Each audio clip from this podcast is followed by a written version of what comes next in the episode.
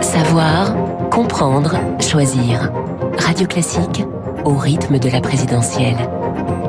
Esprit libre avec Renaud Blanc. 8h43 sur Radio Classique, euh, Esprit Libre avec euh, Bruno Jeudi de Paris Match et Cécile Cornudet des Échos. Soyez les bienvenus dans, dans ce studio. Beaucoup de thèmes à aborder euh, ce matin. J'aimerais qu'on parle de la primaire populaire, j'aimerais qu'on parle de l'entrée en campagne d'Emmanuel Macron, du pouvoir d'achat, mais on va débuter avec Marion Maréchal dans Le Parisien, ses confidences. Zemmour, hors note Zemmour, hein, telle est la, la, la question ce matin. Euh, c'est vrai que du côté de Marine Le Pen, le coup est quand même rude. Alors, je vais essayer de résumer en quelques mots. Elle dit que soit elle ne prendra pas part à la campagne, soit elle soutiendra Éric Zemmour. Donc, le coup est quand même dur pour Marine Le Pen. Il est très dur. De Marion Il est très dur. Pourquoi? Parce qu'en fait, c'est un vrai changement. Il y a trois semaines, Marion Maréchal disait je me rangerai au, euh, du côté de celui euh, qui a une chance de gagner, de celui qui est devant. Qui Et aujourd'hui, c'est Marine Le Pen Et qui est en Aujourd'hui, c'est Marine Le Pen. Donc il y a vraiment Dans ce match hein, avec. Zemmour. Ça, ça déstabilise énormément. Je pense que euh, l'opération Marion, on pourrait l'appeler comme ça du côté de Zemmour, est lancée maintenant. Pourquoi? Parce que on voit bien que euh, euh, euh, Marine Le Pen est en train de distancer Éric Zemmour et qu'on parlait de match à trois avec Valérie Pécresse et Éric Zemmour Le Pen. Et là, on n'a plus qu'un ma- match à deux en ce moment. euh, Marine Le Pen, euh, Valérie Pécresse. Donc euh, là, de dire je ne soutiendrai pas ma tante, quand on sait que c'est elle qui l'a élevée, quand on sait tous les liens affectifs, quand on sait toutes les pressions, y compris de Jean-Marie Le Pen pour ne pas rouvrir une guerre familiale.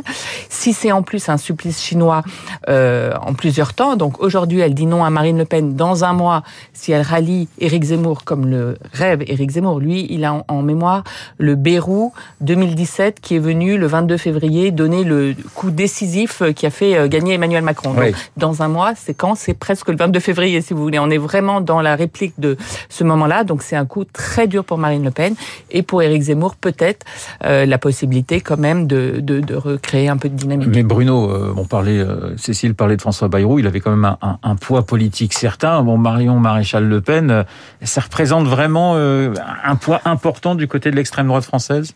Alors Marion Maréchal euh, Le Pen, Marion Maréchal d'ailleurs, puisque depuis Oui. 2018 c'est Marion Maréchal. C'est vrai. C'est pas neutre euh, de sa part. Hein. Vous savez, des Le Pen, euh, depuis 1974, il y en a toujours à la présidentielle. C'est sans doute un record du monde, euh, en quelque sorte. Euh, il y en a toujours eu. C'est la huitième fois qu'il y a quand même un Le Pen qui se présente à la présidentielle en France. Je referme cette parenthèse.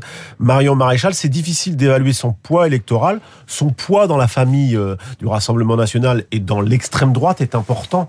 Euh, c'est directement interne à sa tante sur la ligne politique, la ligne économique, elle l'a- l'a contesté longtemps. Aujourd'hui, elle conteste aussi euh, cette ligne qui fait qu'elle s'éloigne des fondamentaux euh, euh, du, du lepénisme. Donc, je dirais que c'est un capital politique et moral plus important peut-être que le capital électoral qui est difficile à évaluer, d'autant plus qu'à mon avis, le banc et l'arrière-banc de cette droite euh, euh, ultra, ultra conservatrice et identitaire est déjà chez Eric Zemmour au fond. Oui. Donc est-ce que ça fera gagner euh, deux ou trois points Je ne sais pas. Cinq, comme ça l'avait été pour François Bayrou en 2017 lorsqu'il Emmanuel rallié Emmanuel Ouais. Macron, sûrement pas Oui. je ne vois pas que, que ça fasse un écart aussi important. Mais le coup serait rude pour euh, pour Marine euh, pour Marine Le Pen, qui pour l'instant arrive à parer euh, les coups que lui assène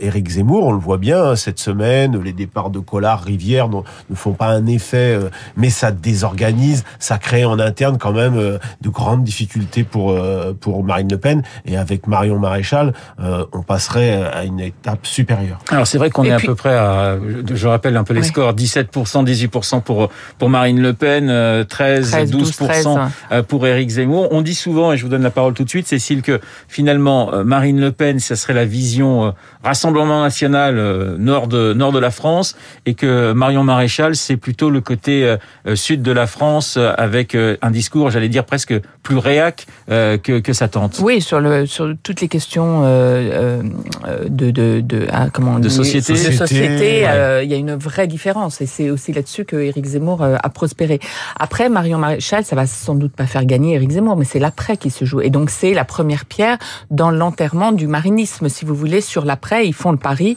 que euh, gagnera pas et que les hostilités ont commencé derrière. Et derrière Marion, il y a quand même d'autres cadres du RN euh, très importants. Il y a Nicolas Bay, il y a Thierry Mariani, il y a, il y a quand même toute une mouvance euh, qui euh, travaille autour de Marion et qui n'est pas d'accord avec la ligne de Marine Le Pen et qui pourrait basculer derrière Éric Zemmour si elle, elle franchit le pas.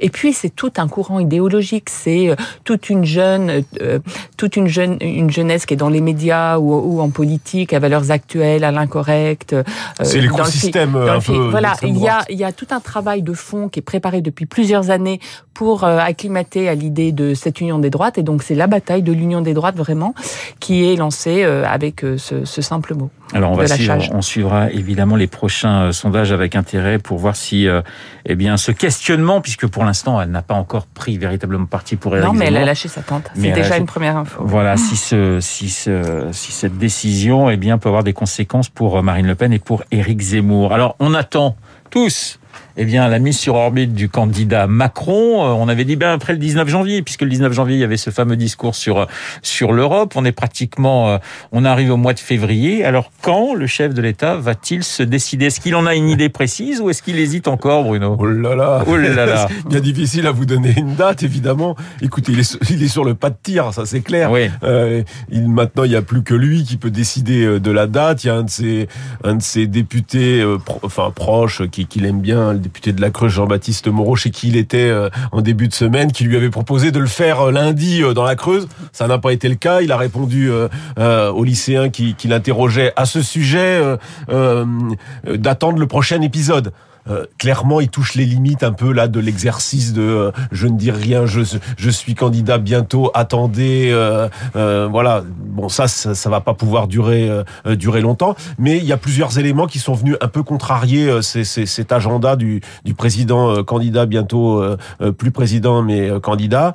Euh, il y a d'abord il y a la vague Omicron qui, qui qui quand même perdure un peu. Il y a encore beaucoup de cas, donc euh, euh, le, le calendrier du desserrement sanitaire, Ouais. c'est à partir du 2 février. Donc on voit bien qu'il y a cet élément-là. Et deuxième élément, c'est quand même la crise en Ukrainienne, Ukraine. ouais. En- en- en- au début de semaine, dans la Creuse, il a dû passer deux heures au téléphone avec Biden, ce qui évidemment, euh, là, il y a une phase de tension extrêmement aiguë. euh, Donc il y a cet élément-là. Et puis ensuite, c'est euh, le, le- Emmanuel Macron qui euh, euh, qui décidera. Alors pour l'instant, dans les sondages, dans la, la situation politique lui permet de, de rester en surplomb. Et pourquoi se lancer maintenant? Il peut encore euh, il peut encore attendre. Au fond, Emmanuel Macron aujourd'hui euh, à 24% en moyenne Oui, dans les ça, sondages. 24, 25, il ouais. est à la fois euh, largement au-dessus de ses euh, adversaires.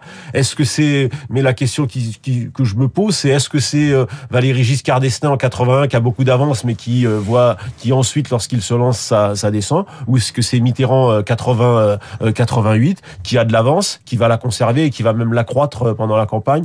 C'est un peu ça. Donc c'est- c'est c'est c'est toujours délicat le, le, lancement d'une candidature pour un président euh, sortant. Donc Emmanuel Macron euh, fait en sorte de trouver la, la bonne euh, fenêtre de tir pour appuyer sur le, le but- bouton de la fusée. Cécile. Oui, c'est vrai, ce sujet, c'est, je pense que pendant longtemps, on se dit c'est juste une préoccupation de journaliste. Les gens s'en fichent, savoir Ouais. maintenant. plus tard. Et à un moment, ça devient vraiment un sujet parce que c'est vrai, tout d'un coup, les gens se réveillent en se disant mais pourquoi il n'y est pas? C'est quoi? Quel est ce double jeu? Les euh, les, les deniers de l'État. Donc je pense qu'on n'est pas encore dans ce moment de vrai questionnement des Français, mais ça peut basculer très vite.